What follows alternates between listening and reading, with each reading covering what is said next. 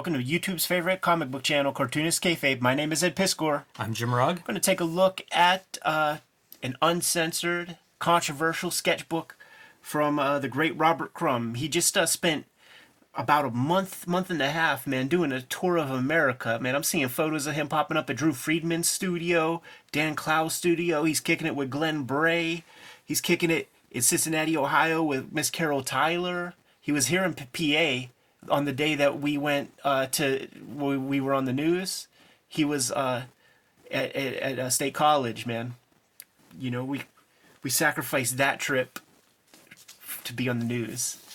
But uh, super fun stuff to look at. First, we got to let you guys know that we have a Patreon, and at that Patreon, if you're a King Kayfaber, you're able to kick it with us right now as we record these videos. And uh, you're mitigating the kayfabe effect because you get the videos before anybody else.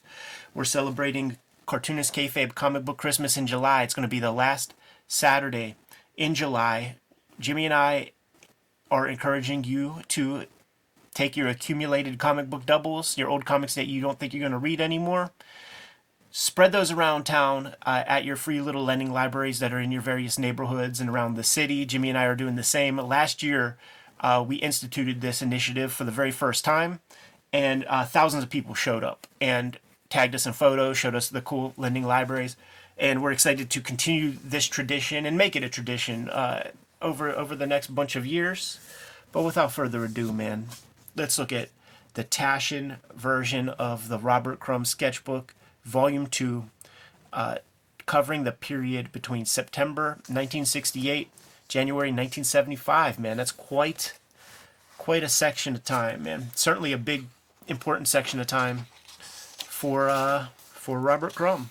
And off the bat, you know, there goes your controversial imagery that persists to uh, to haunt him for for forevermore.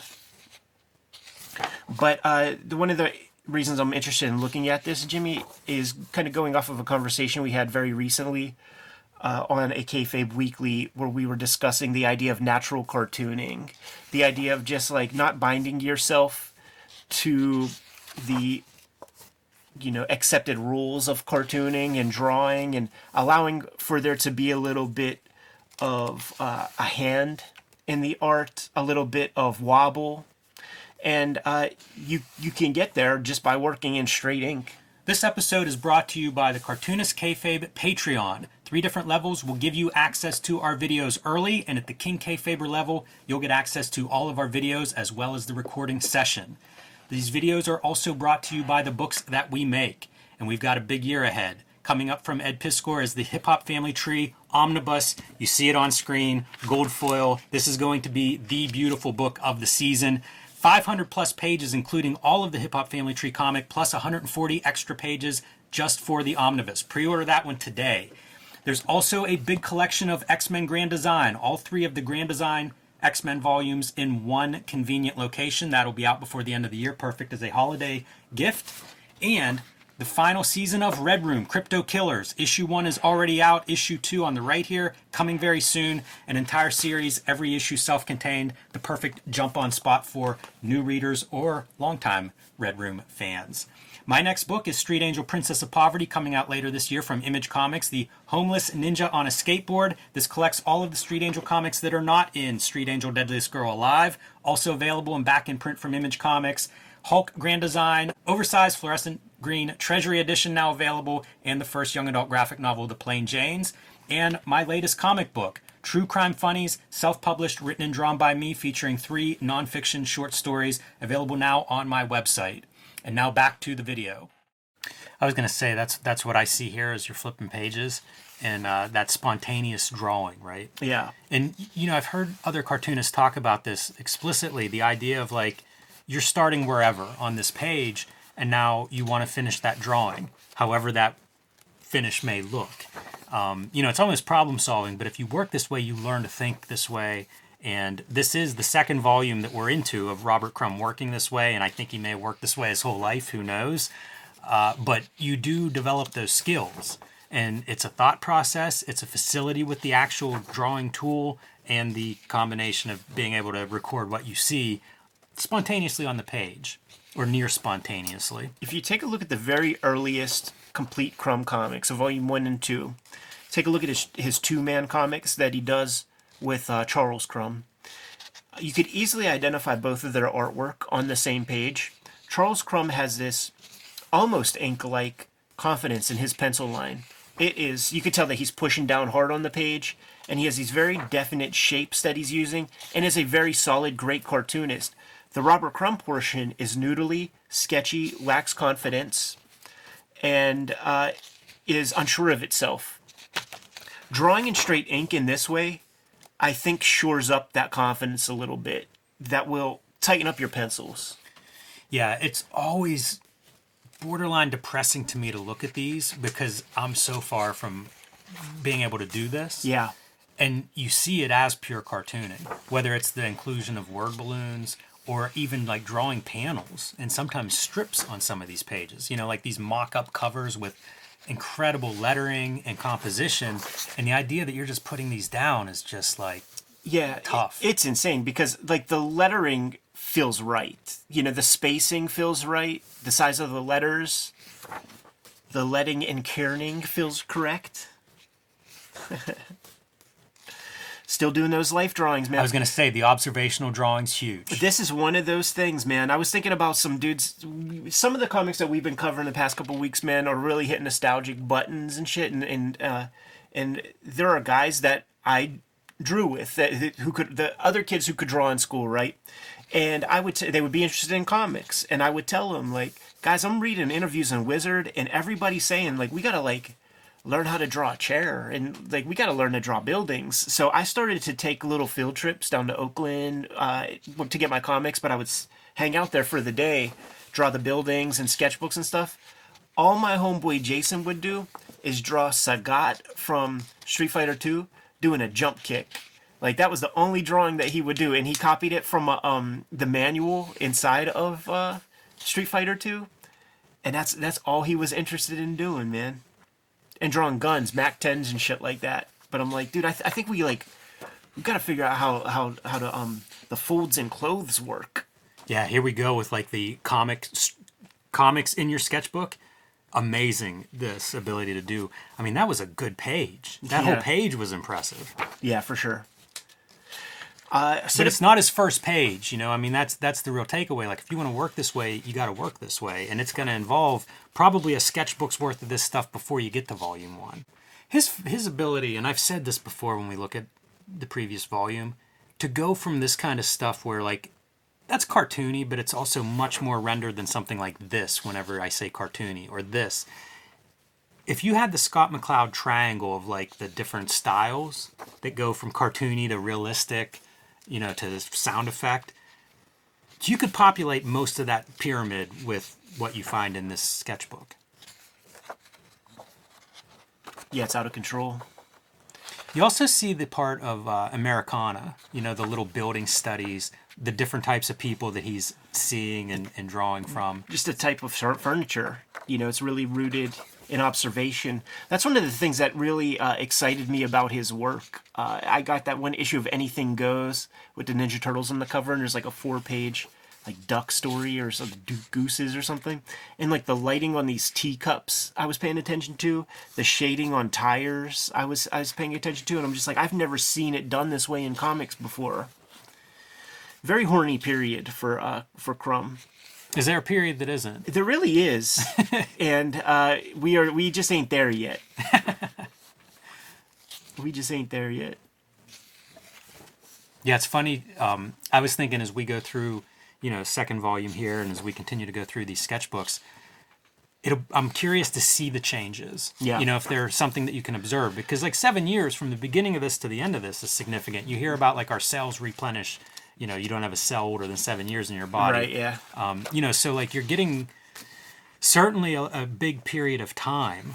Yeah, I mean, if you compare this to the first volume, there's so much different. He's really starting to figure out crosshatch f- with meaning. Uh, in in his the first volumes, it would be a lot of like parallel line hatching that would not go around the form, and he would do it almost as color and stuff like that. But like you see him going with the form much more, uh, and having an understanding of that. And you know, he's talked even in recent interviews that crosshatch is something that he's been chasing, you know, for his whole life to try to get that that correct. And I do think that that is what um, you will see. I like these pages where there's clearly like two tools on the page. I, I don't think that it's a conglomeration of different sketchbook pages. Here's an interesting idea. We talk about like um, changing technology. Yeah. This kind of drawing is essentially chasing a technology based in engraving. Yeah. You, you know, like in a weird way, this just isn't used anymore. You know, like you probably won't see people now if somebody's drawing this way, it's a reference to this as opposed to a reference to like the original people that had to draw that way in order to have that be a commercial illustration or to have that commercial or to have that illustration reproduced for people to see it. Yeah, it's true. He uh with that Crumb documentary, he really changed the way everybody saw their sketchbooks, man. Like I think everybody after you see that doc like goes through a phase where you got to get that rapidograph and uh, do just straight ink drawing. when I see this page, it makes me think like this is a writer. Mm-hmm. And I say that because like a writer would make observations, but they'd be describing maybe the character that's making that statement. Whereas here, it's like, well, I'll describe it with the drawing, and then I'll have the words, you know, as, as a vital part of it. But you'll have context because you'll look at the image, you'll look at the character. I do believe uh, There's a couple of different pens on that page. Absolutely, man. It looks like even Sharpie marker. That's stunting, man. That's showing off. Here's what I meant to say before, dude. I said it before, I'll say it again. These sketchbook works are as important, if not more important, works of Robert Crumb than the comics. They're a vital piece of R. Crumb, fine artist. They are, and I mean they're literally what when you say cartoon, this is falls under that category. You know, it's that's a bit of a lost art. You don't see that anymore either, uh, at least not in that traditional sense of the word cartoon. And if you look at like um, the Comics Journal has written about this extensively. Like whenever they did their top hundred list, they include these for all the reasons that we've said and, and then some. Uh, but it is like literally cartooning. You know, it's shorthand of what he's observing around him. And in a way, it's a more acute version of it. It's true, uh, but you know, like we're so early. The late, the later uh, This is absurd. Pieces. This is just ridiculous, this section. This feels like what a fertile period he's going through here. What was going on in his life at this point? Was this like the post weird LSD? Uh, you know, like this is phenomenal. Like we've gone through several pages to get here. Now we're at pages in the 200s, and it's like something has leveled up. right. Good Lord. He will get into more observational drawing though like pieces like this. You know this whole page i remember this is in that artistic comics sketchbook that uh, denis kitchen put together. And that's the thing like i would get these i would get these drips and drabs of his work and it would be this that would fucking just fascinate me so much. I love the double lighting. It makes me understand i could look at his work and understand what what the double lighting is like okay that's a reflection of light off of that You talked earlier about his cross hatching and learning cross hatching, and I realize these are dashes less than cross hatching, but you see him doing a cylinder there, and then you come over here and go, oh, look at these legs.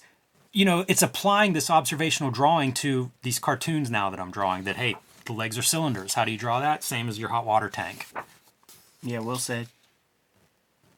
Damn, somebody somebody's in traction, Jimmy. Poor Simon. These are classic images that are in that uh, artistic comics book, and of course, for those playing at home that are that that that you know don't realize it, this is the sketchbook material that Crumb did trade for that like villa in France.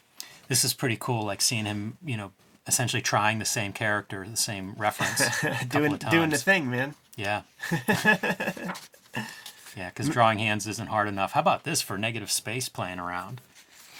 Because you know he's not drawing those figures first. How about this, man? Drawing Plastic Man. Yeah. he'd be a good Plastic Man artist. I mean, I guess he'd be a good artist at anything, but Plastic Man's a funny one to think of him. I could see, you know, he doesn't often re- reference guys like Jack Cole, but I could see that being a part of his repertoire. That's the right time period. I remember this in the uh, coffee table book.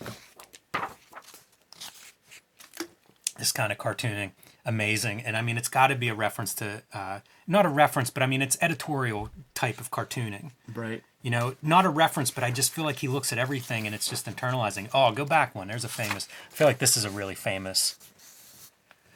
Yeah, th- there would be something very close to that. That would be a great uh, weirdo cover. Yeah. Is that Denis Kitchen? Hmm, interesting.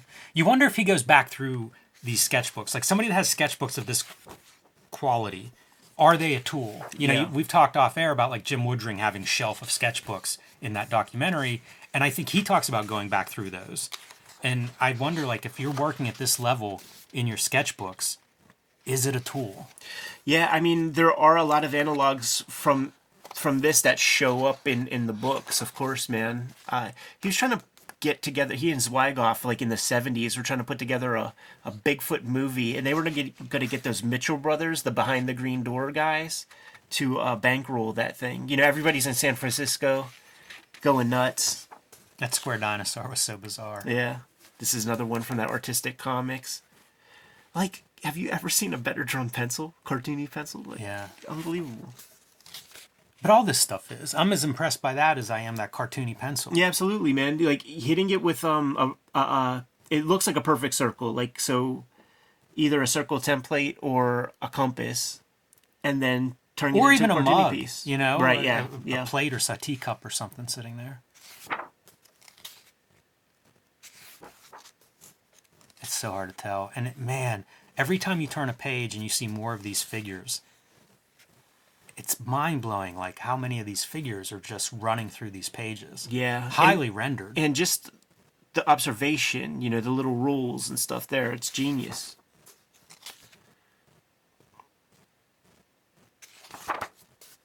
there was mud back there, like that stoned um, sketchbook page. Is that stuff that becomes a strip?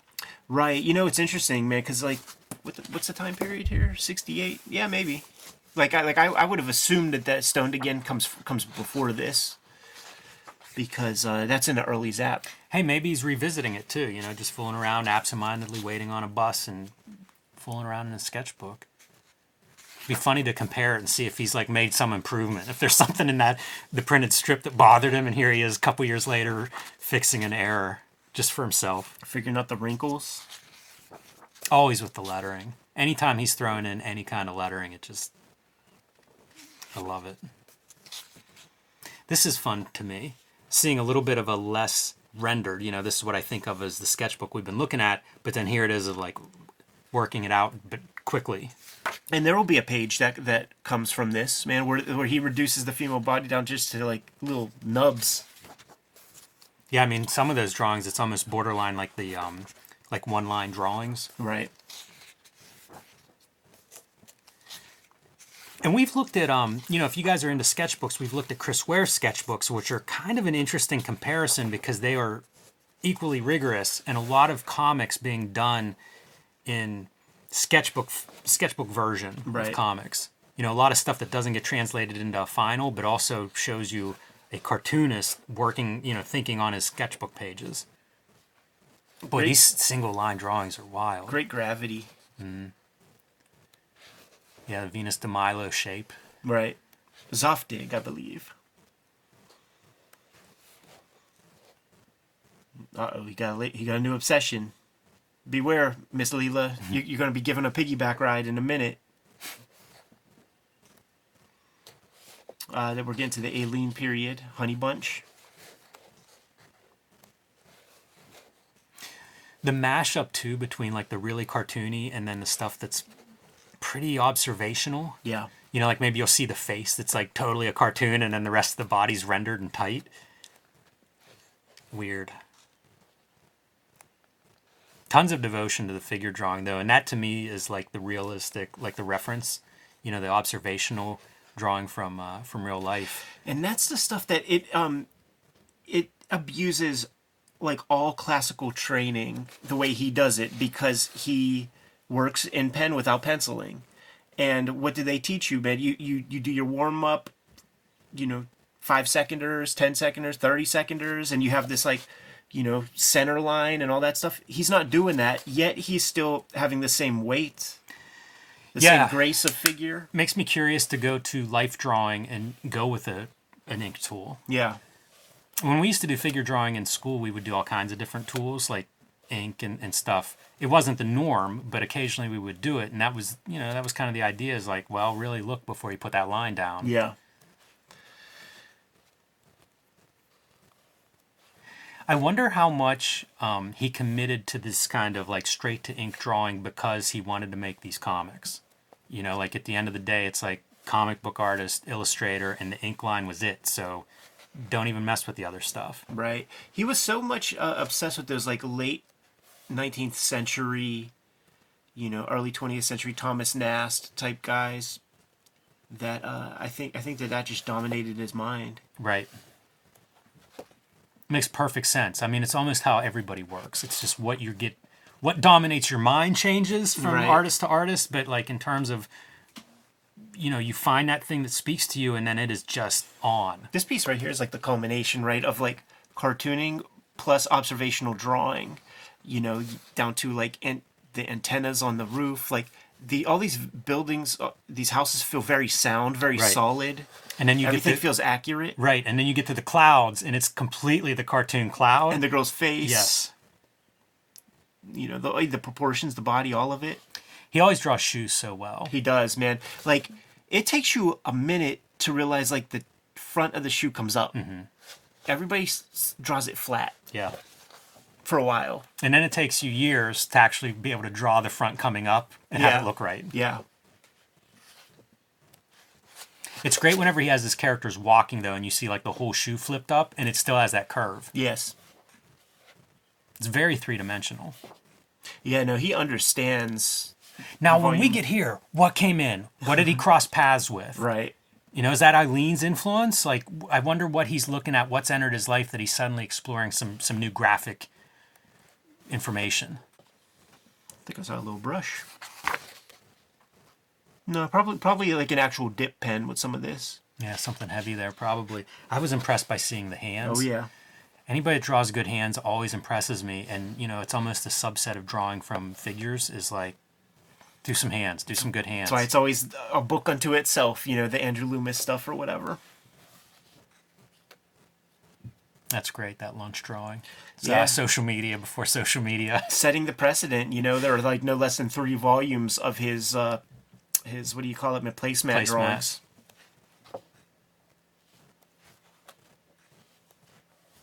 Oh, dude, look at the tension in that finger. Like you just never see people draw something Mm-hmm. Like yeah. that. yeah once you see it and it's done right you know instantly Yeah,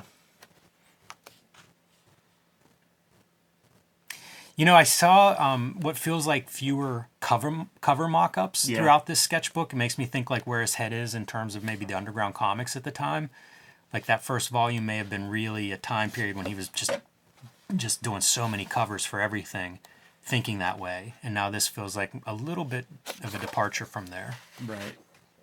Kind of the bean effect. it's pretty interesting boy the drawing is just so complex here. Yeah, yeah, and it, it is like finished drawing. Like he's definitely using his dip pens here. also the lettering like just the combination of everything that's on these two pages. Man tight. Do you think if you if you were to start drawing now ed like start making comics now knowing everything that you know at this point do you just go to ink do you just say like look it's going to be bad comics for the first couple hundred pages anyway. Let me just do them bad in ink. Like Yeah. when i see some of those pages that have like a really complex composition and to think like you can kind of stare at them and go all right maybe yeah i can i can i probably can't do this right now but i can kind of see how this works. You know you can see the pieces laid out. It seems doable possible and then like that's everything you need to make a comic page there You know, I'm, try- I'm I'm trying to. One of the reasons why we're looking at this, man, is is because I'm in that spirit of uh, doing da- a daily comic, and uh, that is a grind. That that is a pressure cooker, man. There is a lot to that. You know, there's a lot of sacrifice required for that. Uh, in terms of process, you got to try to shave off a little time here, a little time there. One of the things that I'm doing is uh, laying out my strips in in Procreate I'll I'll kind of give like a rough kind of bubble character of, of, of the figure, but for the background, I'm just slashing lines using the perspective grid. I'm setting up my vanishing points. That is all I have to go by. When I go to uh, my finish board, I will tighten up the figure a little bit, and I'm going to be moving away from that uh, to ink them. But all the backgrounds are not penciled. Like it's just sketchbook, and and it's you know it's a single line, it's a thin line. It divorces itself from the the characters. It never touches, and in fact, it's the furthest. I stopped the line further than I ever have uh, on on a drawing, keeping it further away from the character for clarity's sake, and I really like it. It's very much the way they did it in um, old newspaper strips that had lots of hatching. Uh, so I'm I'm ready for that. You know, I think I think you have to work up to that. Now, Crumb was still a young guy here, but we have clear evidence that he had the drawing time in of somebody ten times his age. You know, like like he had double the drawing time than than somebody his age. So he already put in the twenty thousand hours, the thirty thousand hours to get to that place. I've seen Joe Kubert do some things. You know, draw a fucking gorilla swinging from a tree from scratch, starting with the nose. I saw it in front of my face, man. Uh, he was working for Will Eisner when he was 12, and I knew him when he was 70 or 80. So uh, you just got to get a couple decades in, man, and then Here's the other thing about Crumb 68 to 75 is underground comic peak. yeah, I wonder, like, so this is probably one of his peak creative periods. sure. And now what? Do we dip a little bit and then it's back in the 80s? Like he gets into Weirdo and he's doing it again? I don't know what he does in the late 70s. Yeah, yeah. I, I don't think he's ever stopped do, doing the comic stuff. Like his stuff was the stuff that would sell. Yeah. You know, I don't think he's ever he ever had a problem. And you know, we see that now. Like people are talking about like the glut of comics now that we're living and all that stuff with like a lot of stuff that's happening in the news and things. And uh, we've we've ca- we have a cottage industry of ourselves. You know that like we could take care of our own thing. Robert Crumb definitely had that. They tried to get him to be a host on Saturday Night Live. You know what I mean? Like this dude was a cultural icon uh, and I'm sure it was reluctant to say the least, man. But in the spirit of just that natural cartooning, natural line, al- allowing some real energy to be on the page, I had to take a look at this, man, and I had to share it with the cartoonist kayfabe audience, man. You good to go? Yeah, I am. One one last comment on this, and it's just that because there are are there six, Six, six. So you imagine six volumes of this. You know, we're coming up to about here or so. Right. Um, I, I think that's the testament too to why this stuff is so important because this is an ongoing record of this cartoonist. Yes. and it covers enough of his work is in these sketchbooks that I mean, like this is the body of work. Like this might be page count wise equal to the comics. You know, maybe It's- it's, it's less, way- but it's it's so much. it's way more like it's way more than the the finished comics and you raise a good point because uh, between six volumes 500 page books a, a piece we're talking 3000 pages of artwork that he never thought would ever be seen by anybody on any real wide scale it was just for himself It's very much like um, you get closer to his thinking. yes looking at this that's stuff. that's for absolute sure you know because because with that thought in mind these are private at this point when he's putting them down uh, there is the like the placemat drawings we saw some of those at the at the um, biennial Right. at, at, at Pittsburgh when when uh, they had the big art show. So much whiteout, and his late period sketchbooks so much whiteout because that self consciousness is there because he knows people are going to see it. Yeah. I don't know that that was the case in the old ones. You know, one one last thought on all of this. We've heard like Drew Friedman talk about maybe the greatest living artist. Yeah, not cartoonist artist and that carries some other stuff with it and i wonder if you remove the sketchbooks from his body of work if that statement can be made. Because of the access you get to sort of his like thought process on these pages and you can kind of see him seeing the world and working stuff out it allows us to think of him as an artist in a way that if you remove that part now it's this mystery that we don't have documented and we don't get to sort of like see motifs developing over decades or you know kind of see what he can do in terms of his facility as an artist. Um, do you know what i'm saying there? I, like I it- do, I do, and it's and this it's a weird good documentation of this guy that if you remove it i don't know that he's the world's greatest living artist you need this part you need this insight it's interesting to think about, man, because it, you know, there's a lot of exclusionary energy when it comes to fine art. There just is. And I think those German sketchbooks might have been a thousand. Uh, you know, there there might have been a thousand of them. Fantagraphics didn't sell that many of those things. So, so it, to go with your thesis, if that's the case, a very few people in the world got got to see the, the the true artist, and that's why I'm very interested in promoting these sketchbooks because they are they're more important than than the comics for all those reasons that you just described, and I think that they're that Taschen like they're available.